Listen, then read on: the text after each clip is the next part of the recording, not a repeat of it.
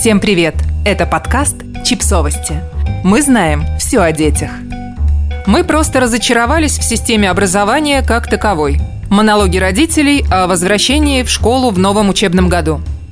Возвращение в школу, дистанционка или семейное обучение – вот и начало нового учебного года. За время карантина кто-то решил перевести ребенка на семейное обучение, а кто-то готов отправить детей в школу при любых эпидемиологических обстоятельствах, лишь бы избежать дистанционки. Мы поговорили с родителями из разных регионов и узнали у них, какой выбор они сделали в это непростое время. Алина, Екатеринбург. У меня двое сыновей. Один пойдет 1 сентября в шестой класс, другой в восьмой.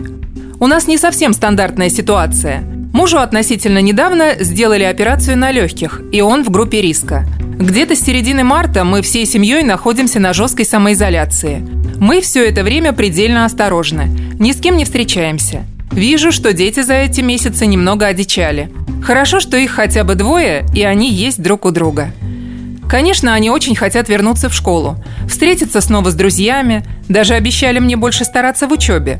Мы решили, что разделимся до Нового года. Муж останется в нашей квартире, а мы с детьми переедем пока к моей маме, и я буду водить детей в школу. Надежды на то, что меры Роспотребнадзора помогут полностью избежать заражений, у меня нет. Поэтому продолжать жить всем вместе и ходить в школу страшно. Это решение о временном разделении семьи далось мне непросто. Ведь никто не может с уверенностью сказать, сколько продлится пандемия – что будет на самом деле с прививками? Сколько будут открыты школы? Неделю, месяц, первую четверть или весь год?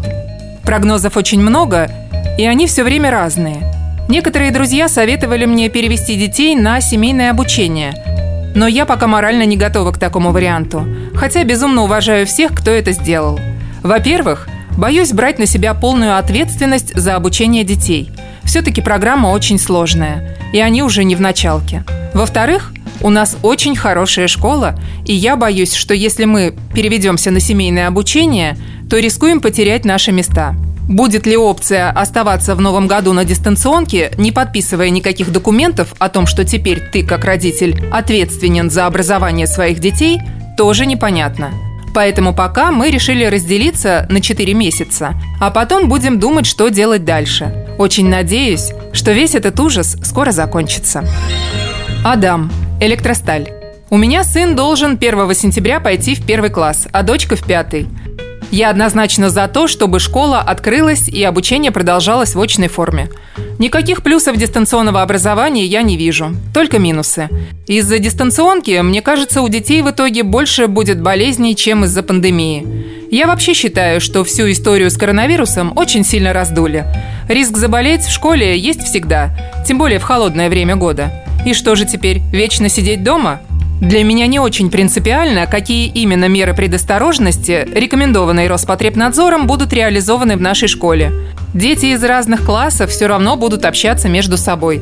Подобные контакты нельзя сократить. Да, повторю, риск заражения есть, но я к этому отношусь спокойно. Доверяю директору нашей школы и учителям. И уверен, что они будут делать все, что в их силах, чтобы ситуация была под контролем. На протяжении всего лета в родительских группах курсировало очень много слухов. Говорили, что 1 сентября будет только для первоклассников. Потом прошла такая информация, что с 20 сентября Госдума планирует опять ввести пропускной режим и школы снова закроются. Но мы в новом году учиться дистанционно больше не собираемся. Это пытка и для детей, и для родителей, и для учителей. В нашей школе 90% родителей против дистанционки.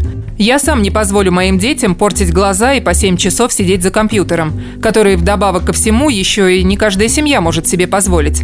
А государство у нас никому с компьютерами помогать точно не собирается. Поэтому школы, по моему мнению, должны работать с 1 сентября в обычном режиме. Точка. Ольга, Саратов. Дочка заканчивала четвертый класс, когда начался карантин. Училась она на пятерке по русскому, по математике на 4. Самое неприятное, что наша обычная средняя школа не была готова к дистанционному обучению. Нам сбрасывали задания, новые темы и контрольные, которые Полина выполняла, и я должна была отправлять фото учителю на проверку. Меня неприятно удивило, что учителя не сделали даже попытки записать какую-либо новую тему или отправить ее ученикам как видеоурок. Не удосужились найти уже существующие видеоуроки и просто прислать на них ссылки. В итоге я сама искала все материалы на просторах интернета и дополнительно сидела, объясняла все дочке. Еще нужно сказать, что у меня дочь музыкант, скрипач – но нас во время дистанционки не освободили от абсолютно ненужных нам занятий по музыке и все равно заставляли писать какие-то конспекты и так далее. Хотя мы параллельно занимались онлайн скрипкой с учителем из нашей школы искусств, занимались фортепиано, сольфеджио. В этом смысле наша школа искусств, в которой учится Полина, у меня вызвала реальное уважение. Там всем преподавателям удалось быстро наладить отличные дистанционные занятия. С 1 сентября я перевожу дочку на семейное обучение – Почему?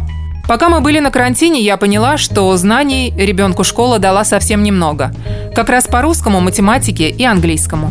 То есть в школе все галопом по Европам. Важно быть первыми и сдать вовремя учебники. Пока мы были дома, нам удалось подтянуть все три предмета. Мы тщательно разбирали все важные темы. Выяснилось, что дочке очень нравится английский. И ей, как музыканту, он легко дается. Можно углубиться. Мы поняли, что Полине в некоторых предметах надо чуть больше времени, чтобы вникнуть в новую тему. В шумном неадекватном классе с учителем, который не в силах справиться с хаосом, это сделать труднее, чем дома. У нас было две знакомых семьи, в которых дети перешли на семейное обучение. Я стала задумываться. Три месяца я штудировала форумы и чаты, плюсы и минусы. Месяц я выбирала программы для обучения. Аттестоваться решили в ЦПСО раз в год – Обучать будем по учебникам, плюс интернет-ресурсы. Фундамент – это советское образование и учебники РКШ, Розенталя, Бабайцевой и так далее. А социализация – это двор, спортивные секции и музыкальная школа, плюс три месяца в деревне летом. Можно сказать, что пандемия не имеет никакого отношения к нашему решению. Мы с мужем просто разочаровались в системе образования как таковой. Да, мы берем на себя все обязательства по обучению нашего ребенка. Мы в самом начале пути и верим, что все получится. И еще. Мы были готовы к битве за переход на семейное обучение.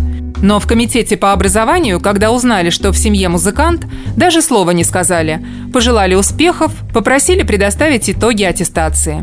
В отделе образования то же самое. Школе вообще сразу сказали о нашем праве сдавать аттестацию у них – Сказали, что очень ждут нас на сдачу ОГЭ в девятом классе и создадут максимум условий для успешной аттестации. И если вдруг что-то пойдет не так, ждут нас обратно. Я очень довольна таким раскладом. Подписывайтесь на подкаст, ставьте лайки и оставляйте комментарии. Ссылки на источники в описании к подкасту. До встречи!